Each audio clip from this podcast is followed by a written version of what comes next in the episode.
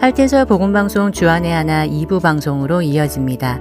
주안의 하나 2부에는 매일의 삶을 말씀으로 살아내는 살며 생각하며와 은혜의 설교, 그리고 예수님의 열두 사도가 준비되어 있습니다. 먼저 주님과 동행하는 성도의 삶 속에서 깨닫는 은혜를 나누는 시간, 살며 생각하며로 이어집니다. 오늘은 아리조나 봉사자 이진훈 성도가 진행합니다.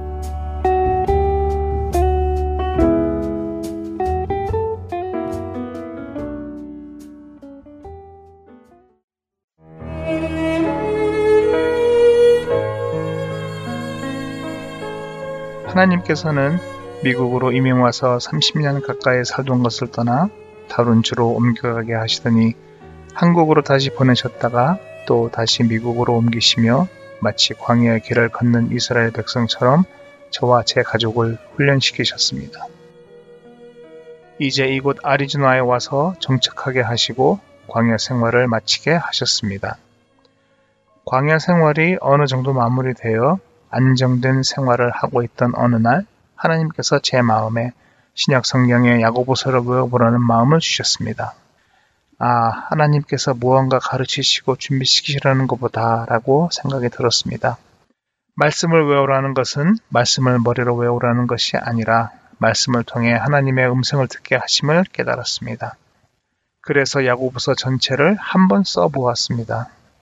예전에 읽었던 말씀들을 다시 한번 되새기는 시간이었습니다. 그 후 어느 날 새벽에 일찍 눈이 떠졌습니다. 일찍 눈이 떠진 김에 하트앤 서울 프로그램의 번역 일을 끝냈습니다.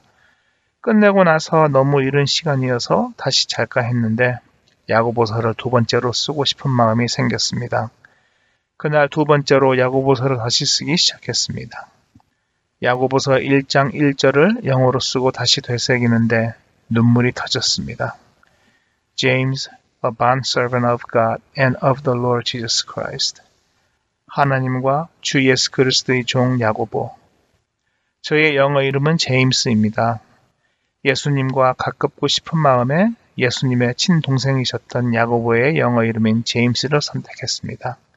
일절을 읽는데 하나님께서 저의 정체성을 다시 생각하게 하셨습니다. James, you are bound to me. 제임스야, 너는 내게 속해 있다. 감히 하나님의 종이 되고 싶다는 소망을 가지지는 않았지만 하나님의 도구로 쓰이기를 원했던 저는 하나님께서 이 구절을 통해 제가 하나님께 완벽히 구속되어 있음을 깨닫게 해주셨습니다. 야고보서를 써나가며 하나님께서 마치 제게 말씀하시는 것처럼 느껴졌습니다. 2절에서 4절 내 형제들아 너희가 여러 가지 시험을 당하거든 온전히 기쁘게 여기라. 이는 너희 믿음의 시연이 인내를 만들어내는 줄 너희가 알미라. 인내를 온전히 이루라. 이는 너희로 온전하고 고비하여 조금도 부족함이 없게 하려 함이라.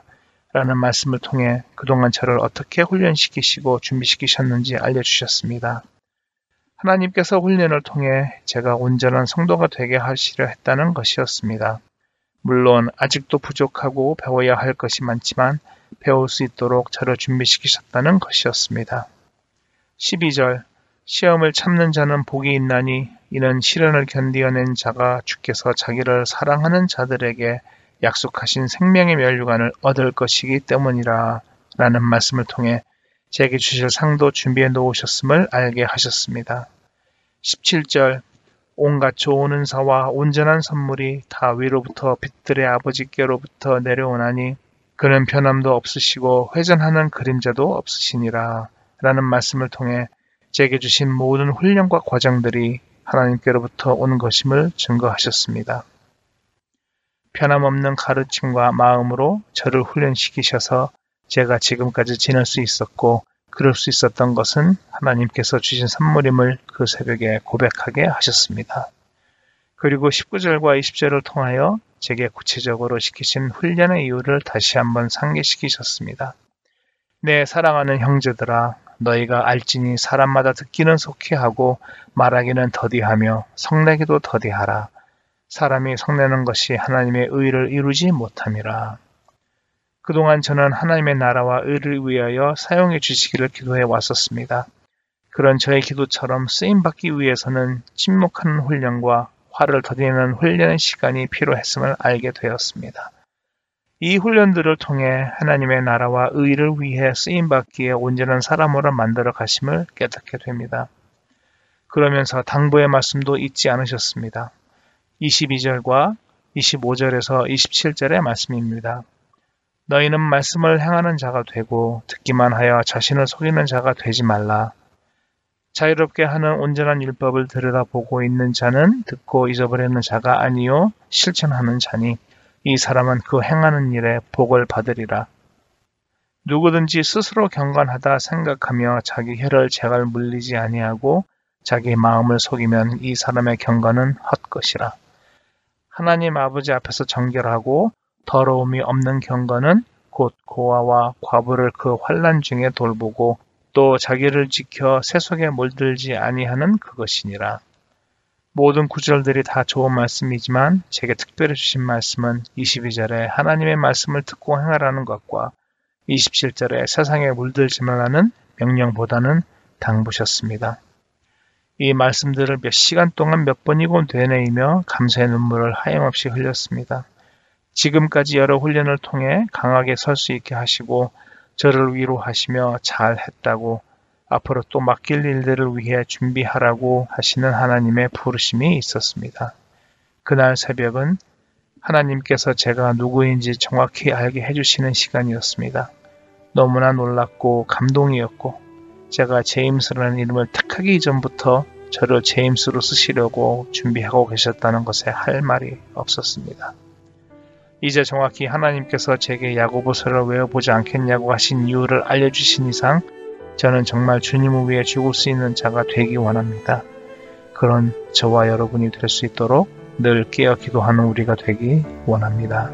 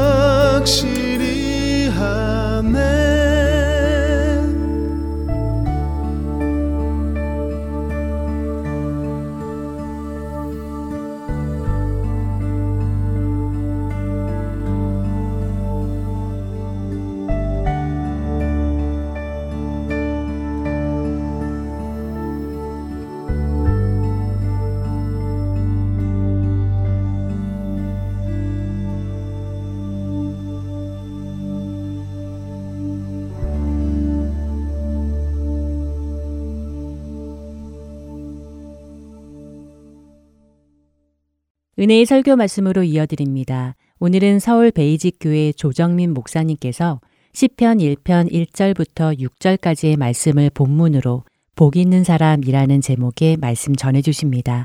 은혜의 시간 되시기 바랍니다.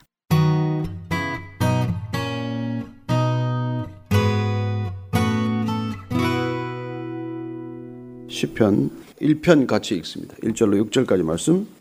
복 있는 사람은 악인들의 꾀를 따르지 아니하며 죄인들의 길에 서지 아니하고 오만한 자들의 자리에 앉지 아니하고 오직 여호와의 율법을 즐거워하여 그의 율법을 주야로 묵상하는도다. 그는 시냇가에 심은 나무가 철을 따라 열매를 맺으며 그 잎사귀가 마르지 아니함 같으니 그가 하는 모든 일이 다 형통하리로다. 악인들은 그렇지 아니하며 오직 바람에 나는 겨와 같도다. 그러므로 악인들은 심판을 견디지 못하며 죄인들이 의인들의 모임에 들지 못하리로다. 무릇 의인들의 길은 여호와께서 인정하시나 악인들의 길은 망하리로다. 아멘. 저희들이 소그룹 모임에서 기도 제목을 나누지 않는 것이 좋겠다고 말씀드렸습니다. 성경을 읽어가면서 우리가 하나님의 언어를 배우기를 원했고 하나님께 어떻게 말해야 할지를 우리가 알기 위해서는 먼저 하나님의 말씀을 들어야 하기 때문입니다. 우리는 아빠, 엄마라는 말을 수없이 부모로부터 듣고 그걸 반복하면서 그 언어를 배웠듯이 하나님의 자녀들이란 하나님의 말씀을 배움으로써 시작이 됩니다. 세상 언어를 가지고 세상적 제목을 가지고 세상 기도를 올려 가지고서는 절대로 변하지 않습니다. 오늘날 이 땅이 인구의 20%가 크리스찬에 가깝다고들 말하지만 이 나라가 이렇게 어려움을 겪고 있는 것은 대통령 한 사람만의 잘못만이 아니에요. 무슨 최모라는 여인 한 사람의 잘못만도 아닙니다. 나는 이 땅에 함께 살아가는 동시대를 살아가는 우리 모두의 책임이라는 것을 우리가 놓쳐버리면 우리는 또 누군가를 비난하는 것으로 속풀이는 할지 모르고 뭐 카타르시스는 얻을지 모르지만 이 나라는 한 걸음도 나아가지 못합니다. 그리스도인들이란 정말 그리스도의 언어를 배운 사람들이고 그리스도의 언어가 내 마음속에서 생명과 능력이 된 사람들이지 단순히 우리가 교회 다닌다고 해결되는 문제가 아니라는 것입니다. 우리가 정말 각 통독반에서 성경을 삼독, 사독제 해가고 있는 까닭은 하나님의 언어를 배워야 하나님께 말씀드릴 수 있다는 것입니다. 하나님의 언어로 하나님께 말씀드리지 않으면 우리는 세상 사람들과 전혀 구분되지 않아요. 그런 뜻에서 우리는 시편을 읽어가면서 하나님의 언어로 하나님의 사람들이 어떻게 기도했는지를 배우게 됩니다. 이 시편 가운데서는 하나님의 마음을 알고 하나님의 뜻을 아는 사람들이 하나님의 언어로 하나님께 옹알이 하듯이 하나님을 때로 찬양하고 하나님을 때로 그리워하고 하나님께 때로 감사하고 또 때로는 하나님께 탄원하고 간구하는 그 옹알이와 같은 소리들을 우리가 듣게 되는 것입니다. 그래서 어떻게 보면 하나님의 언어를 가장 정확히 배우는 기본 텍스트가 토라라고 한다면은 하나님께 우리가 어떻게 반응할 것인지를 배울 수 있는 가장 좋은 책이 바로 이 시편이라고 하는 것입니다. 시편은 하나님의 사람들이 하나님께 때로는 정말 탄식하고 때로는 하나님께 그냥 푸념하고 때로는 하나님께 그냥 속에 있는 것들을 가감 없이 있는 그대로 그렇게 드러내는 모습들을 보게 되는 것이죠. 무슨 대표 기도하듯이 하는 것도 아니고 누구 들으라고 하는 것도 아니고 회중 앞에서 하는 것도 아니고 나를 지으신 그 창조주 하나님께 내 아빠에게 하듯이 그렇게 얘기할 수 있는 이 기도들을 우리가 앞으로 배워나가면서 우리는 어떻게 하나님께 기도해야 할지를 그 전범을 우리가 답습하게 되는 것이죠. 결국 우리는 오리지널이 아닙니다. 우리는 다 누군가로부터 배운 거예요. 누구로부터 배워야 합니까? 여러분, 배우지 말아야 할 사람한테 배우는 것보다 비극적인 인생은 없습니다. 인생의 출발이 왜 중요합니까? 왜 첫 유치원을 그렇게 중요하게 여기고, 왜 그렇게 첫 선생을 중요하게 여기고, 왜 우리가 만나는 첫 부모를 그렇게 중요하게 여깁니까? 우리가 그분들로부터 결국 배우기 때문이죠.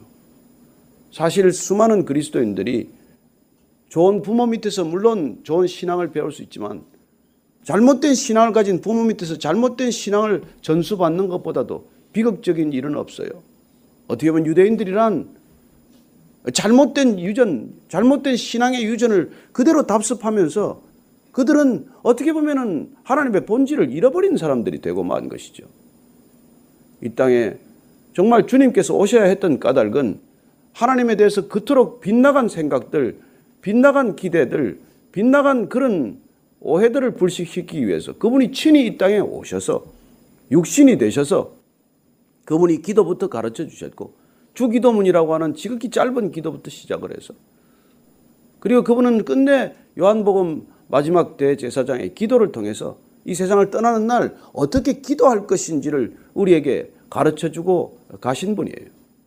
그리고 그분께서는 우리에게 주신 말씀들을 통해서 우리가 어떻게 그분의 하나님의 뜻을 우리가 받아들이고 하나님의 뜻대로 살기를 결단하며 하나님의 뜻에 합당한 기도를 올려드릴까 하는 것이죠.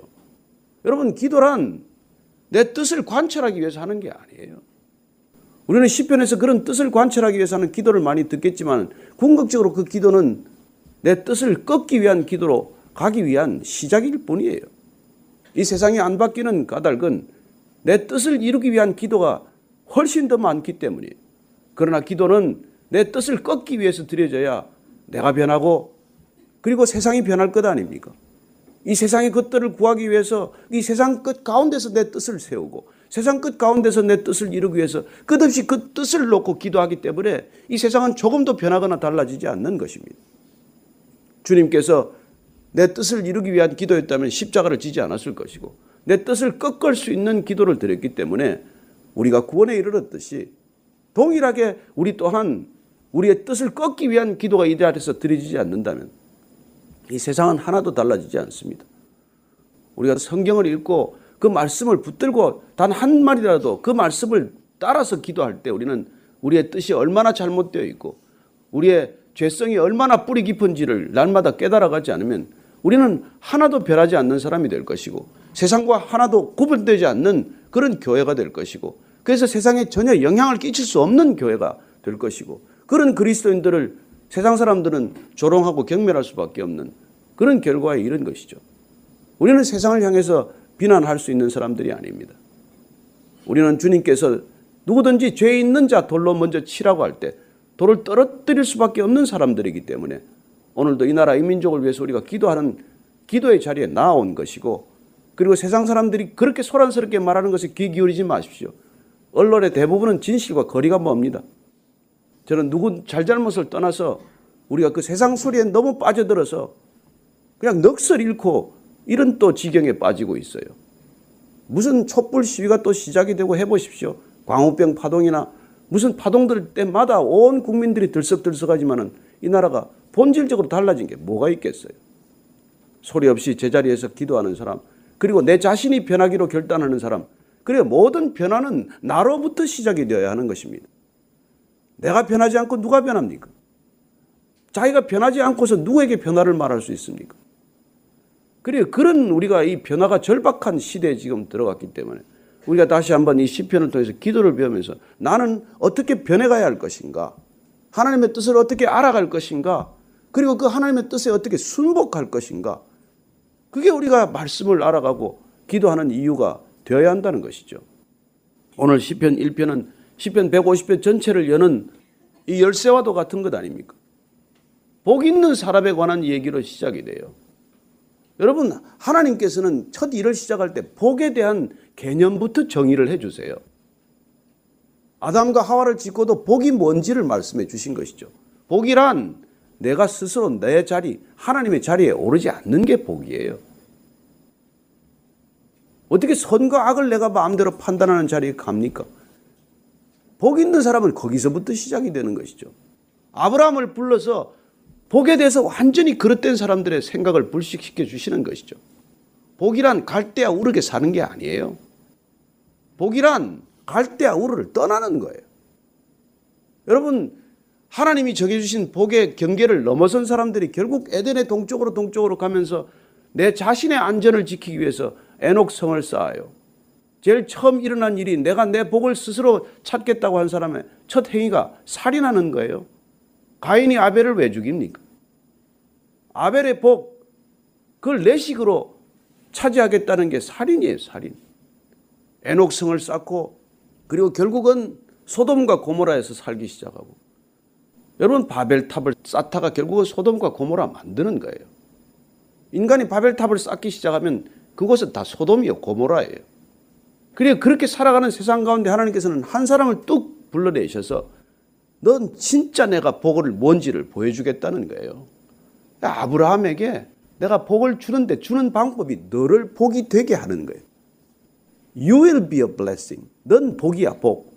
여러분, 하나님을 안다는 건 내가 복이 되는 거예요. 복이 되는 거예요. 그래서 더 이상 복에 목마르지 않은 거예요. 구원이란 더 이상 복을 찾아 헤매는 인생의 종지부를 찍는 일이에요. 저는 여러분들이 정말 복에 목마르지 않게 되기를 바라고, 복 찾아 헤매게 되지 않기를 바라고, 복이 어디 있나 사방에 기웃거리지 않게 되기를 바랍니다. 한국 사람들 복을 너무 좋아해가지고 온 사방에 복에 도배를 해요. 뭐, 뭐, 이불에, 이불에도 복자 쓰고, 벽에도 복자 쓰고, 수제에도 복자 쓰고, 옛날 요강에도 복자 쓰고, 복탈에 그냥 정신이 없는 거예요. 그래서 그냥 복을 가르쳐 준다면 그냥 목을 메고 찾아가요. 복채 들고 찾아가요. 점집이 뭡니까? 다 복 받는 집이라고 알고 가는 것 아니에요. 거기 가서 한 번씩 길을 잃어보십시오. 한 번, 두 번 묻기 시작하면 뭐가 복인지에 대한 완전히 기준을 잃어버리게 됩니다. 그러면 그게 복인 줄 알고 그렇게 헤매기 시작을 하는 것이죠. 여러분 돈이 복입니까? 힘이 복이에요? 인기가 복입니까? 그냥 그걸 복 있는 사람이라고 생각하기 때문에 큰 실수를 하는 거예요. 그건 그들이 그냥 가지고 사는 것 뿐이에요. 여러분 깊이 들여다보면 돈 있고 힘 있고 인기 있는 사람들은 전혀 복과 상관이 없어요. 복 있는 길로 가지도 않아요. 아니 복과 점점 멀어지는 길을 가요. 알기나 하겠습니까? 그 사람들은 복 있는 체하고 살지만 복하고 상관이 없다니까요.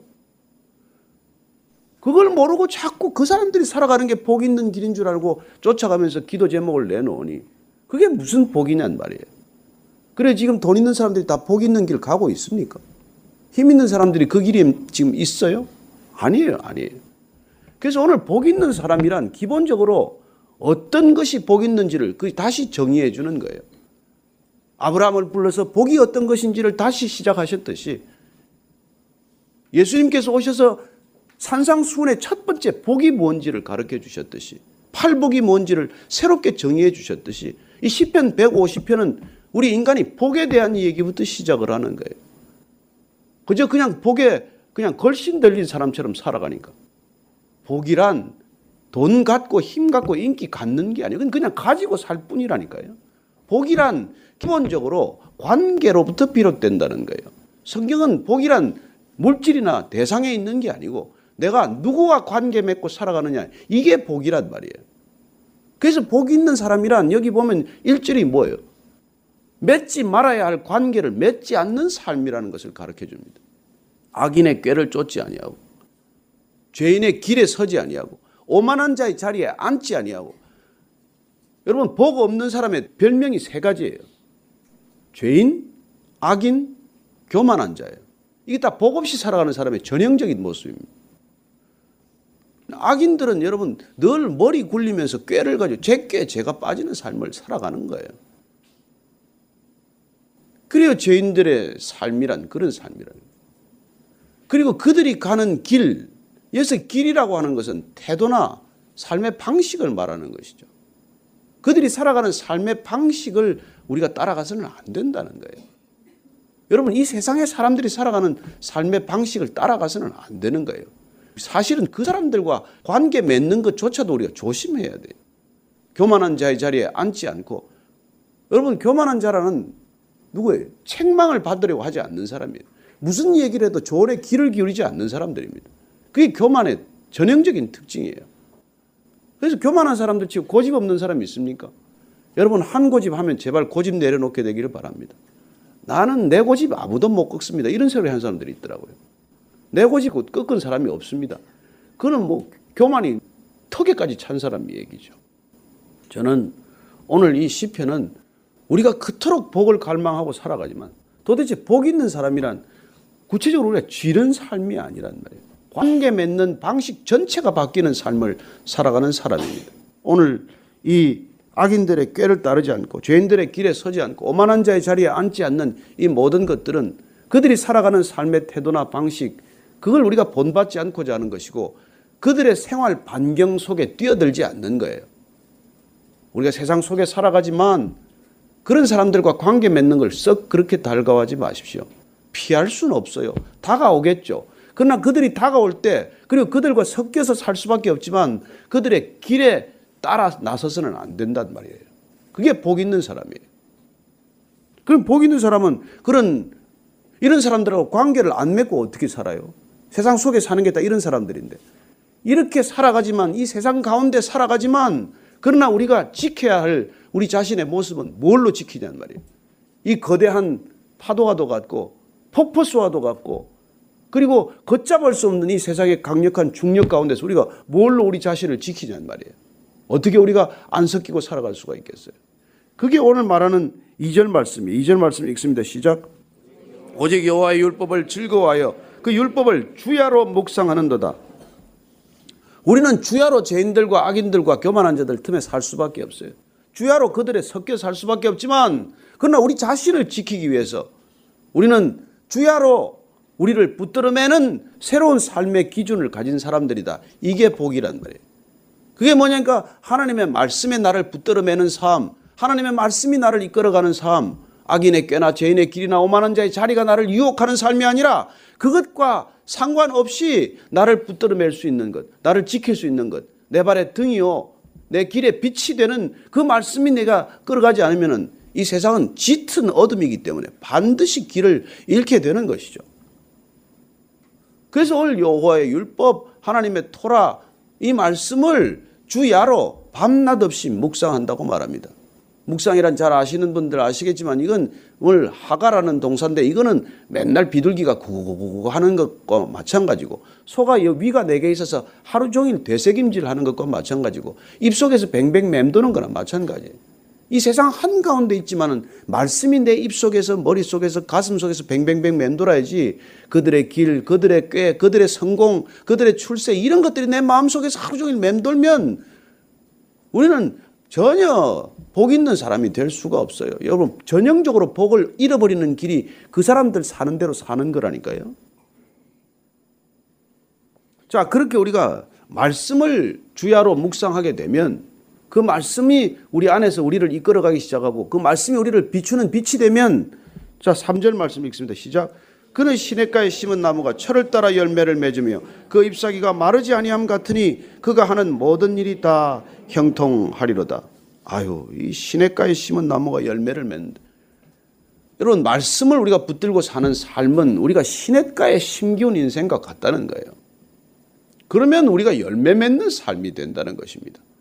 우리가 악인의 깨를 쫓고 죄인의 길에 서고 오만한 자의 자리에 앉으면 많은 열매를 맺는 것 같지만 나중에 보면 아무 열매가 없어요. 그러나 우리가 말씀을 붙들고 사는 삶은 아무것도 되는 게 없는 것 같아요. 뭐 눈에 두드러지게 보이는 게 없어요. 그러나 여러분 나무에 열매를 맺을 때까지 그 열매가 어떻게 맺히는지 우리가 압니까? 끊임없이 수액을 뽑아 올리고 예? 깊은 뿌리를 통해서 이 밑에 있는 수분을 다 뽑아 올리고 그냥 우리는 햇볕을 받고 있을 뿐이고 그러면 우리가 열매를 언젠가는 맺게 되는 거예요. 붙어 있다는 이유 하나만으로 그 뿌리가 깊이 수맥에 맥이 닿아 있다는 이유만으로 그 나무는 열매를 맺는 것이죠. 그렇게 살아가는 삶을 형통한 삶이라고 말하는 것입니다. 저와 여러분들은 형통한 삶을 살 줄로 믿으십시오. 저와 여러분 이미 복이 되었기 때문에 복의 열매가 맺힐 것으로 반드시 믿으시기 바랍니다. 우리 삶에 일어나는 결과가 복이지 여러분 세상 속에서 일어나는 결과가 복이 아니에요. 거기 지금 복 없는 삶을 살고 있다니까요. 저는 여러분들이 정말 이 복에 대한 개념을 다시 한번 정의하시기 바랍니다. 예수님께서 오셔서 심령이 가난한 게 복이에요. 애통할 줄 아는 게 복이란 말이에요. 의에 줄이고 목마른 게 복이란 말이에요. 긍휼을 베푸는 마음이 복이란 말이에요. 청결한 마음, 예? 화평케 하는 마음, 의를 위하여 핍박을 받을 수 있는 그런 결단의 마음, 이 마음이 이게 복이지 물질이 복이 아니에요. 그런 마음은 우리가 말씀으로 이 마음에 길을 낼 수 있고 마음의 터널을 뚫을 수 있고 마음을 이끌어갈 수 있는 것이죠. 물질은 우리의 마음을 뺏어가지 길을 내지 못해요. 오직 말씀만이 그 말씀을 주야로 우리가 묵상하고 그 말씀을 우리가 끝까지 붙들면 그 말씀이 나를 이끌어가고 그 말씀이 나를 이렇게 세우고 그 말씀이 나를 빚어가기 때문에 우리는 어느새 모르는 새 열매가 맺히는 것을 경험하는 것이죠. 여러분 우리가 정말 성경 읽자고만 했지 여기 뭐딴 사역이 있었어요. 아무 사역하지 않았는데 교회가 3년 반 되니까 얼마나 많은 열매가 맺혔는지 보시지 않았습니까? 우리가 무슨 무슨 사역을 했어요. 이제는 그 열매가 맺히면 자연스럽게 여러분들은 이제 그 열매가 떨어지는 걸 그걸 사역이라고 부르기 시작할 거예요. 여러분들의 열매가 떨어진 자리에 거기서 또 싹이 트는 것 그게 사역이에요. 사역을 해서 열매 맺는 게 아니에요. 열매를 맺어서 삶이 흘러 넘쳐서 사랑이 흘러 넘쳐서 그게 이 세상에 잔잔한 물결이 되는 것이죠. 저는 여러분들이 그런 풍성한 열매가 저는 맺힐 것으로 믿습니다. 보통 포도까지 꺾어서 심어놓으니까 3년 되면 다시 열매가 열리더라고요. 악인들은 그렇지 아니하며 오직 바람에 나는 겨와 같도다. 여러분 이 겨가 뭐 키지라면 한순간에 날아가지 않습니까? 그러므로 악인들은 심판을 견디지 못하며 죄인들이 의인들의 모임에 들지 못하리로다. 무릇 의인들의 길은 여호와께서 인정하시나 악인들의 길은 망하리로다. 동의하십니까? 아멘 하십니까? 의인들의 길은 인정 하나님이 알아준다는 거예요. 여기 이게 이건 아, 인정한다는 건 하나님이 아신다는 거예요. 여러분 하나님이 아시면 끝난 겁니다. 저는 여러분들이 사람이 몰라도 섭섭해하지 않게 되기를 바랍니다. 하나님이 알고 계신다는 것에 위로를 받게 되기를 바랍니다. 하나님이 아시면 여러분들 인생 끝난 겁니다. 저는 여러분들이 하나님이 아는 인생 되기를 바랍니다. 그게 복 있는 인생이에요. 사람들은 복이 없기 때문에 그냥 사람들한테 알아달라고 난리예요. 왜 그렇게 몸부림칩니까? 왜 그렇게 누가 좀 유명한 사람 알면 그렇게 목에 힘을 주고 다니다가 저런 사고를 냅니까? 알아달라고, 알아달라고. 여러분 다 불쌍해요. 그저 알아달라고 그냥, 그냥 몸부림치는 거예요. 나 누구 합니다. 나 누구 합니다. 나 뭐 가지고 있습니다. 나 어디 삽니다. 여러분, 하나님이 알아주면 그런 거 아무 필요 없어요. 저는 여러분들이 한 분 하나님이 알아주는 사람 되면 더 이상 복에 목마르지 않는 사람 된다는 걸 믿으시기 바랍니다. 하나님이 아브라함아 아브라함아 부르면 끝난 거예요. 하나님께서 정민아 정민아 부르면 끝난 겁니다. 여러분들이 저를 뭐라고 부르든 저는 상관이 없어요. 저를 뭐 부장이라고 부르든지 뭐, 뭐 전도사라고 부르든지 저는 I don't care. 나는 그런 건 신경 안 써요. 그런 것들이 우리의 정체성이 아니고 하나님이 알아주는 게 우리의 정체성, 유일한 정체성이라는 것을 기억하시기 바랍니다. 그래야 사람한테 상처 안 받아요. 섭섭하지 않아요. 내가 알아달라고 몸부림치는 동안은 안 알아주면 섭섭하고 알아주다가 또 안 알아주면 더 섭섭하고 그렇게 돼요. 저는 하나님께서 인정하시는 인생, 하나님께서 알아주는 인생, 하나님께서 정말 알아주고 계신다는 믿음이 있는 인생, 그리고 그 믿음이 말씀의 능력이 되는 인생, 그게 우리가 복 있는 삶입니다. 저와 여러분들이 이 아침에 복 있는 인생 된 것을 축복합니다. 서로 옆에 있는 분한테 한번 오늘 이렇게 인사합시다. 당신 복덩어리입니다. 예, 얼굴에 복이 철철 넘치네요. 얼굴에 복이 넘치. 같이 우리 기도할 때 하나님 이 세상이 얼마나 불쌍한 세상인지 모릅니다. 정말 알아달라고 난립니다. 왜 그렇게 SNS는 합니까? 밥 먹으면서 사진을 왜 찍습니까? 그저 알아달라고 알아달라고. 주님 하나님 한 번 알아주는 인생 되게 하여 주옵소서. 그렇게 외로운 사람들 주님 찾아가셔서 내가 너를 안다. 내가 너를 안다. 사랑하는 딸아, 사랑하는 아들아, 내가 너를 사랑하고 내가 너를 기뻐한다. 그런 음성 듣게 하여 주옵소서. 한번 그렇게 간절히 기도하십시다. 하나님 아버지, 주님, 얼마나 목마른 세상인지 모릅니다. 얼마나 허기지고 배고픈 세상인지 모릅니다. 하나님, 하나님이 알아주는 인생 되게 하여 주옵소서. 내가 너를 안다. 사랑하는 아들아, 사랑하는 딸아, 내가 너를 아노라. 내가 내 슬픔을 알고, 내가 내 아픔을 알고, 내가 너 기도 제목을 아니. 너는 안심하라. 너는 평안히 가라. 그렇게 주님 우리에게 안심하는 말씀 들리는 귀를 가지게 하시고 그렇게 듣는 가슴을 갖게 하시고 그렇게 듣는 심령을 갖게 하여 주옵소서. 하나님 아버지. 하나님 아버지 한나가 그 슬픔을 가지고 사람 앞에 나아가지 않고 주님 앞에 나아가서 통곡하고 주님께 알아달라고 기도했을 때 주님께서 평강을 주시고 그 모든 기도를 들어주셨듯이 그리하여 따라 평안히 가라 그렇게 말씀해 주셨듯이 오늘도 우리가 주님 앞에 다 털어놓고 주님 주님 저를 아시죠? 그래 내가 너를 안다. 이 한마디 듣고 돌아가는 기도의 자리 그런 우리 신앙의 자리 되게 하여 주옵소서. 하나님 아버지 이 세상이 이토록 목말라 난리를 정말 법석을 피우고 있습니다. 하나님께서 당신을 아십니다. 그렇게 전해주는 우리의 발걸음 되게 하여 주옵소서. 우리는 오늘 이 아침에 다시 한번 결단합니다. 주님 더 이상 제가 복에 목마르지 않습니다. 이제는 십자가에서 온전한 복을 다 쏟아부어 주신 우리 구주 예수 그리스도의 은혜와 하나님 아버지의 무한하신 사랑과 성령의 복을 깨닫게 하심, 복 되게 하심이 오늘 이 아침에 시편 1편을 다시 한번 암송하며 우리가 복 있는 사람임을 거듭거듭 확인하고 이 세상 가운데 복을 마음껏 전하기로 결단한 이 자리에 고개 숙인 모든 복 있는 사람들 위해 지금부터 영원까지 함께 하시기를 간절히 축원하옵나이다. 아멘.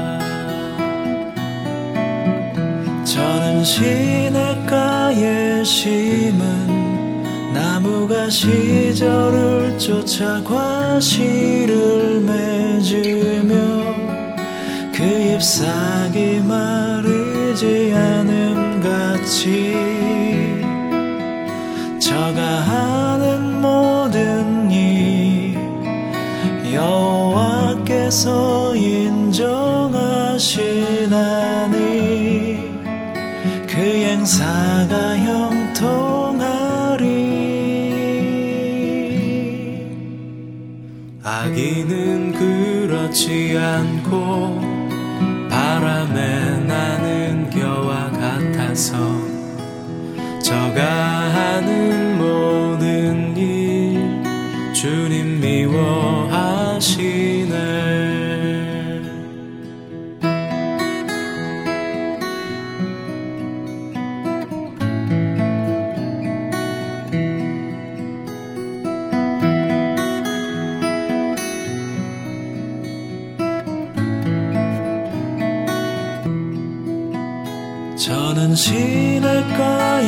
심은 나무가 시절을 쫓아 과실을 맺으며 그 잎사귀 마르지 않음 같이 저가 하는 모든 일 여호와께서 인정하시나니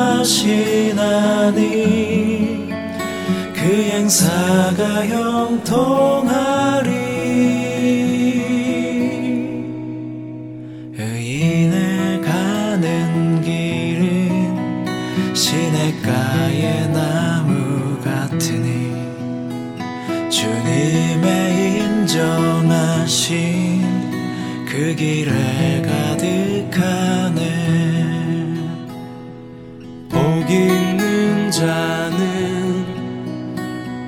악인의 길 쫓지 않으면 그 율법을 주야로 묵상하는 자로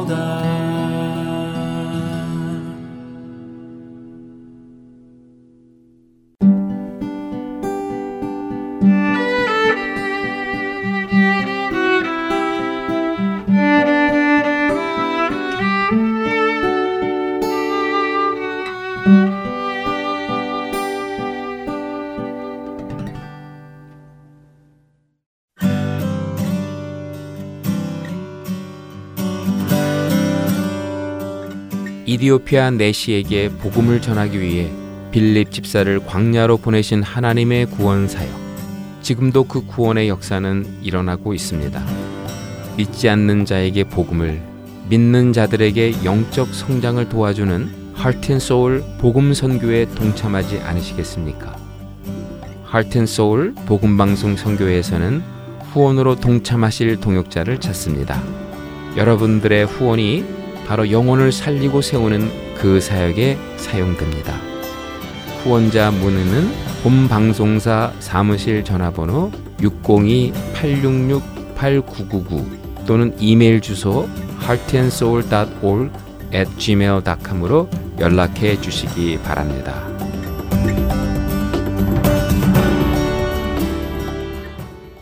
계속해서 예수님의 열두 사도 보내드립니다.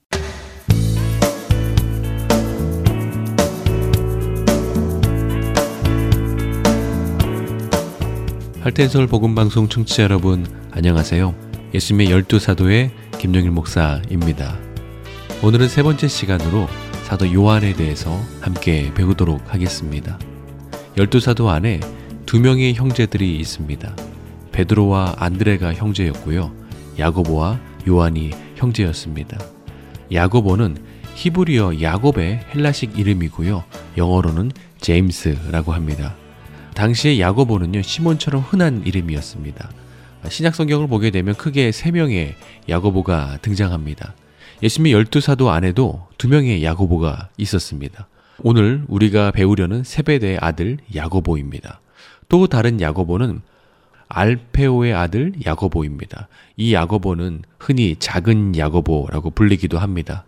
그리고 마지막은 야고보서를 쓴 야고보입니다.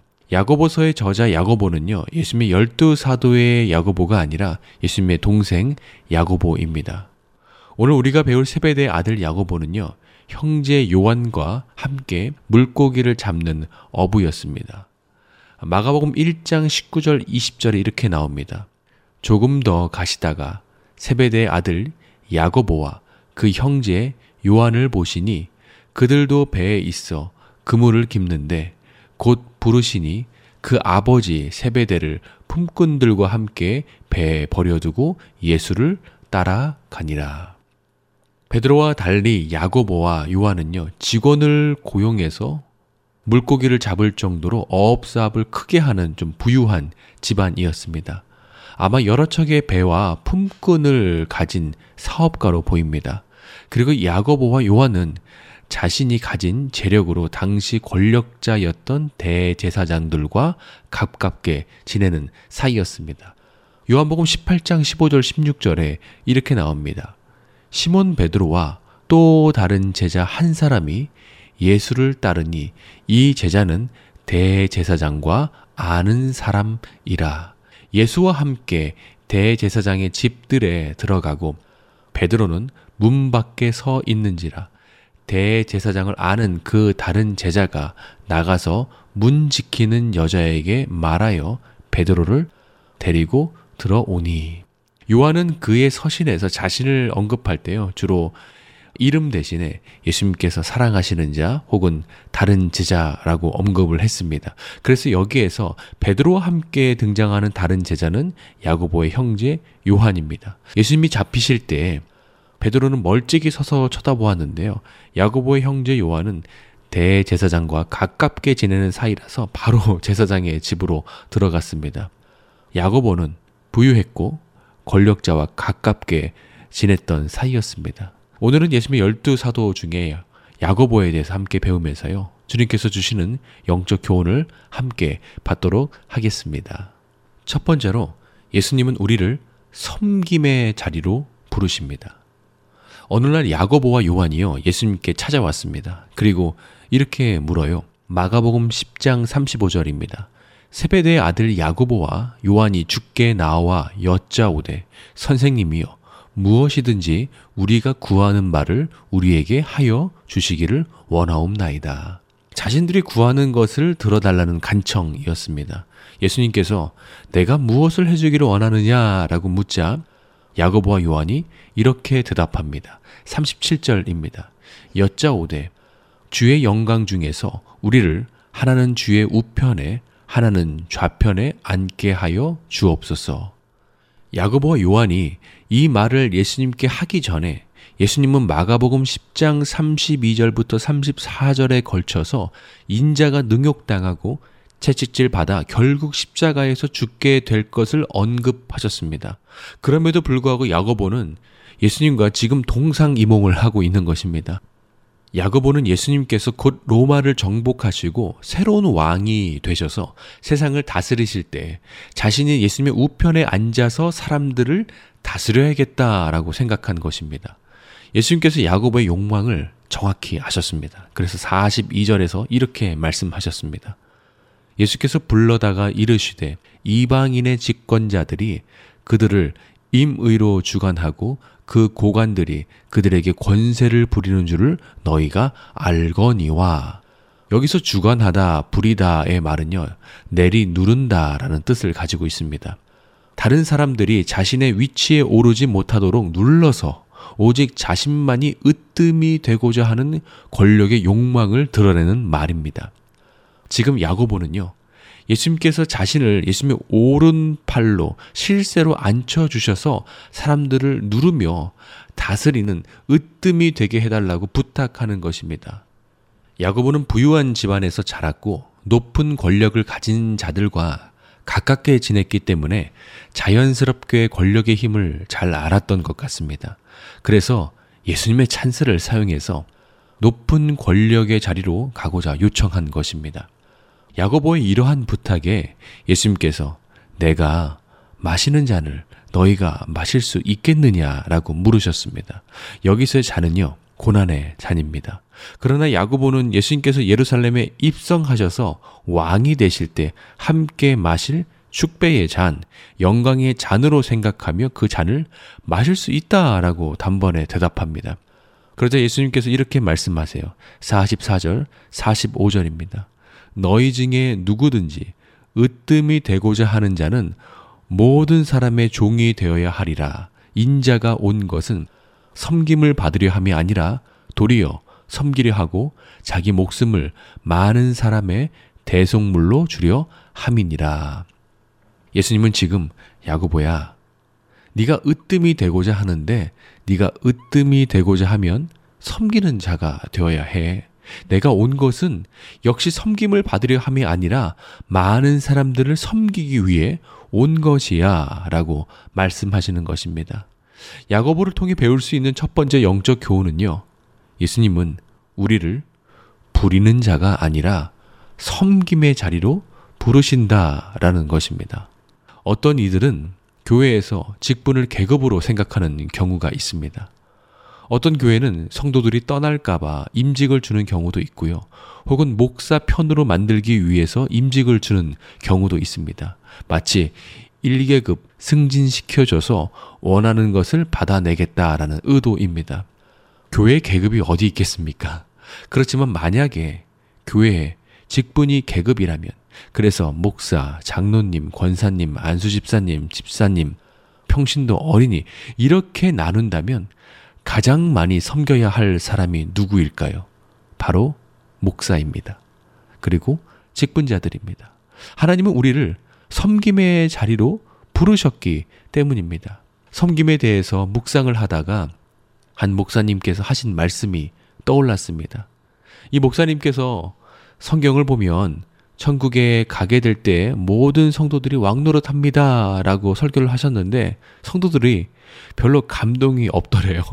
왜냐하면 성도들 간에 좀 차등이 있어서 누구는 신화도 하고 누구는 쩔병도 하고 그래야지만 내가 왕노릇하는 맛이 좀 날 텐데 모두가 다 왕노릇한다면 이게 뭐가 재밌겠냐라는 그런 반응이었습니다. 그런데 이 목사님께서 깨달은 것이 천국은 굴림하는 자, 부리는 자, 누르는 자도 없고 모두 섬기는 자라면 모두가 서로를 섬기기 때문에 또한 모두가 다 왕 노릇 하는구나 라는 것을 깨달으셨다라고 합니다. 저는 이 원리가 지금 이 세상에서도 같은 원리로 적용할 수 있다고 생각합니다. 우리가 서로 서로를 섬기면요. 서로 서로가 으뜸이 되는 것입니다. 가정에서 힘으로 누르고 굴림해서 으뜸이 되는 것이 아니라 서로가 서로를 섬겨줄 때 서로가 으뜸이 되는 것입니다. 부모가 자녀를 섬겨주니 자녀가 으뜸이 됩니다. 남편이 아내를 섬겨주니 아내도 으뜸이 됩니다. 아내가 남편을 섬겨주니 남편도 으뜸이 되고요. 자녀들이 부모를 섬겨주니 부모도 으뜸이 되는 것입니다. 교회에서도 마찬가지입니다. 목사가 성도님들을 섬기니 성도님들이 으뜸이 되고 집사님들이 어린이들을 섬기니 어린이들이 으뜸이 됩니다. 반대로 섬김 받는 자들이 또한 섬겨주시는 분들을 섬기니 모두가 으뜸이 되는 교회입니다. 이것이 하늘나라의 법칙입니다. 예수님의 말씀입니다. 으뜸이 되고자 하면 섬기는 자가 되어야 한다. 예수님의 말씀대로요. 그리고 예수님처럼 우리가 있는 곳에서 부리는 자가 아니라 섬기는 자가 되는 저와 우리 모두가 되기를 소망합니다. 두 번째로요. 성령님께서 우리의 연약함을 변화시켜 주십니다.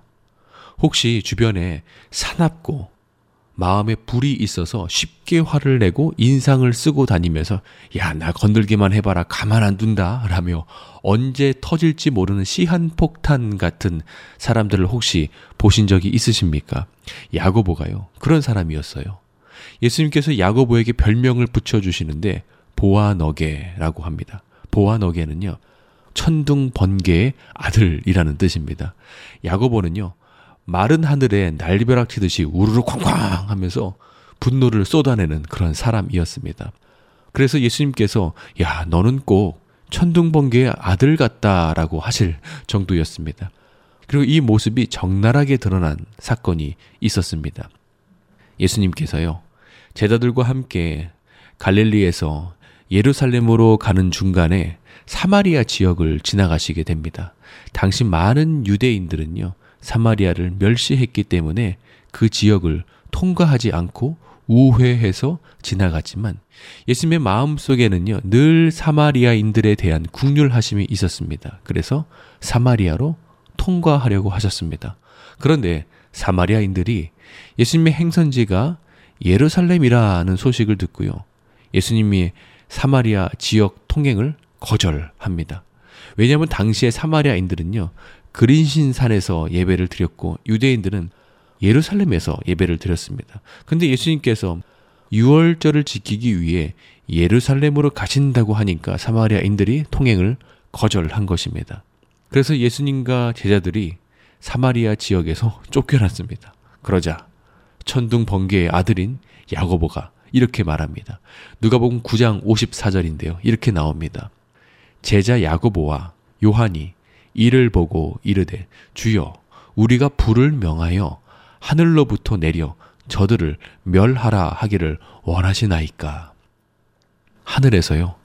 불을 내려서 저 사마리아 사람들 모두 죽이자라는 아주 무서운 말을 한 것입니다. 아마도 야고보의 이 발언은요. 사마리아에서 일어났던 엘리야의 사건을 아마 염두에 두고 한 말인 것 같습니다. 아하시아 왕이 하나님의 뜻을 전하는 엘리야의 말을 싫어해서 그를 잡으려고 군사를 50명 보냈습니다. 그러자 하늘에서 불이 내려와서요. 엘리야를 잡으려는 군사들이 모두 죽게 된 사건이 있었습니다. 야고보는 아마도 과거의 그 사건을 생각하며 예수님을 거부하는 저 사마리아인들을 모두 불러서 죽이자라고 예수님께 제안했던 것 같습니다. 그는 분노의 불이 가득했던 자였습니다. 그런 야고보가요. 후에 오순절 다락방에서 성령의 불을 받자 변하게 됩니다. 마음속에 분노의 불이 가득했던 그래서 사람을 죽이자라고 선동했던 그가요. 성령이 임하자 복음으로 사람을 살리는 자가 됩니다. 사랑하는 여러분, 우리에게도 연약함들이 있지 않습니까? 소망의 소식은요. 성령님께서 우리의 연약함을 변화시켜 주신다라는 것입니다. 가끔 우리는요, 성령 충만을 좀 오해할 때가 있습니다. 예전에 어떤 부흥 강사는요, 성령의 능력으로 막 장풍 쏜다라는 얘기도 들은 적이 있습니다. 지하가 갑자기 금색으로 변하는 기이한 현상이 일어난다. 이것이 성령의 역사다라고 주장하기도 합니다. 그러나 결코 그렇지 않습니다. 마틴 로이드 존슨 목사님께서 이렇게 말씀하셨어요. 성령 충만을 받는다라는 것은 내가 황홀경에 빠지거나 비범한 현상들을 나타내는 것으로 드러나는 것이 아니다. 그것은 내가 집에 있을 때 아내를 대하는 나의 태도와 행동에서 드러난다. 그것은 바로 성령의 열매인 사랑을 실천하는 것이다. 저는 전적으로 동의합니다. 흔히들 성령님을 에너지 드링크와 같은 파워라고 생각을 하는데요. 성령님은 지정의를 가지신 인격이시고, 그리고 우리가 그분과 가까워지면 가까워질수록 우리가 영향을 받고 우리 안에 성령의 열매가 맺게 됩니다. 이것이 성령님의 역사입니다. 미워하던 자가요, 성령의 역사로 사랑하게 됩니다. 슬퍼하는 자가요, 성령의 역사로 기쁨을 갖게 됩니다. 관계에 갈등이 있던 자가 성령의 역사로 화평을 찾게 됩니다. 인내하지 못하던 자가 성령의 역사로요, 오래 참게 되고요. 인색하던 자가 성령의 역사로 자비로워집니다. 자기만 알았던 이기적인 자가 성령의 역사로 이웃에게 선을 베풀고요. 늘 끈기 없이 중도에 포기했던 자가 성령의 역사로 충성스럽게 변합니다. 분노하고 화를 잘 내던 자가 성령의 역사로 온유해지고요. 통제력이 없던 자가 성령의 역사로 절제력을 갖게 되는 것. 이것이 바로 성령의 열매를 맺는 삶입니다. 우리 안에 늘 고민되는 우리의 연약함들이 있지 않습니까? 우리의 자녀들의 연약함들이 있지 않습니까? 우리의 남편, 아내의 또 연약함이 있지 않습니까? 우리 부모님의 연약함이 있지 않습니까? 그래서 우리는 성령님을 의지해야 합니다.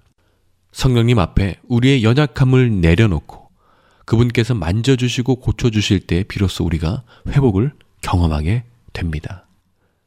말씀의 결론을 맺겠습니다. 사도행전 12장 1절 2절에 이렇게 나옵니다. 그때 헤롯 왕이 손을 들어 교회 중에서 몇 사람을 헤아려 하여 요한의 형제 야고보를 칼로 죽이니 역사가 유세비우스에 따르면요 야고보는 당시 땅끝이라고 여겨졌던 스페인까지 가서 복음을 전했다라고 합니다. 그리고 헤롯에 의해 목배임을 받은 참수 현장에서도요 야고보는 예수님을 증언했다라고 합니다. 부활하신 예수님께서 나와 함께 계시며 나는 죽어도 예수님처럼 다시 살아날 것입니다. 라며 담대하게 부활의 예수님을 전했다라고 합니다.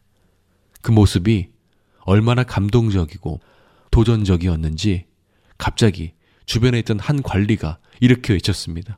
나도 사실은 그리스도인이요. 그 관리는 그동안 자신이 그리스도인임을 숨기며 살아왔는데 참수 현장에서도 예수님을 부인하지 않고 사람들에게 담대하게 부활의 예수님을 전하는 야고보의 모습에 용기를 얻은 것입니다. 그리고 두 사람은 그 자리에서 목이 배임을 받는 죽음을 당하게 됩니다. 열정적인 사도 야고보는 그는 자신에게 주어진 고난의 잔을 마시며 예수 그리스도께 충성스러운 제자로 섬겼습니다. 사랑하는 여러분, 예수님은 우리를 섬김의 자리로 부르십니다. 그리고 성령님께서 우리의 연약함을 변화시켜 주십니다. 부리는 자가 아니라 예수님처럼 섬기는 자가 되고 야고보의 연약함이 성령님에 의해서 변화되었던 것처럼 오늘도 성령님과 동행하며 교제하며 성령의 열매를 맺어가는 한 주간이 되기를 소망합니다. 예수님의 열두 사도 오늘 시간을 마치겠습니다. 다음 주에 뵙겠습니다.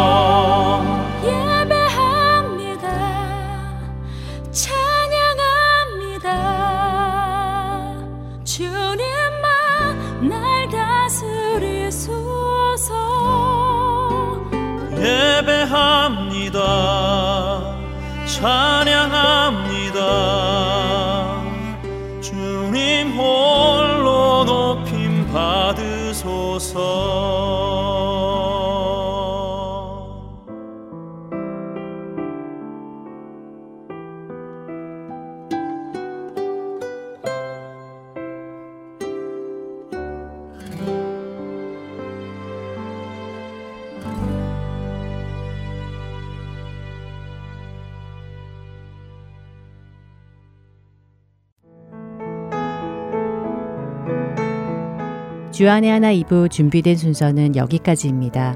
계속해서 주안의 하나 3부로 이어집니다. 주님의 말씀을 더 알아가는 시간 되시기 소망합니다.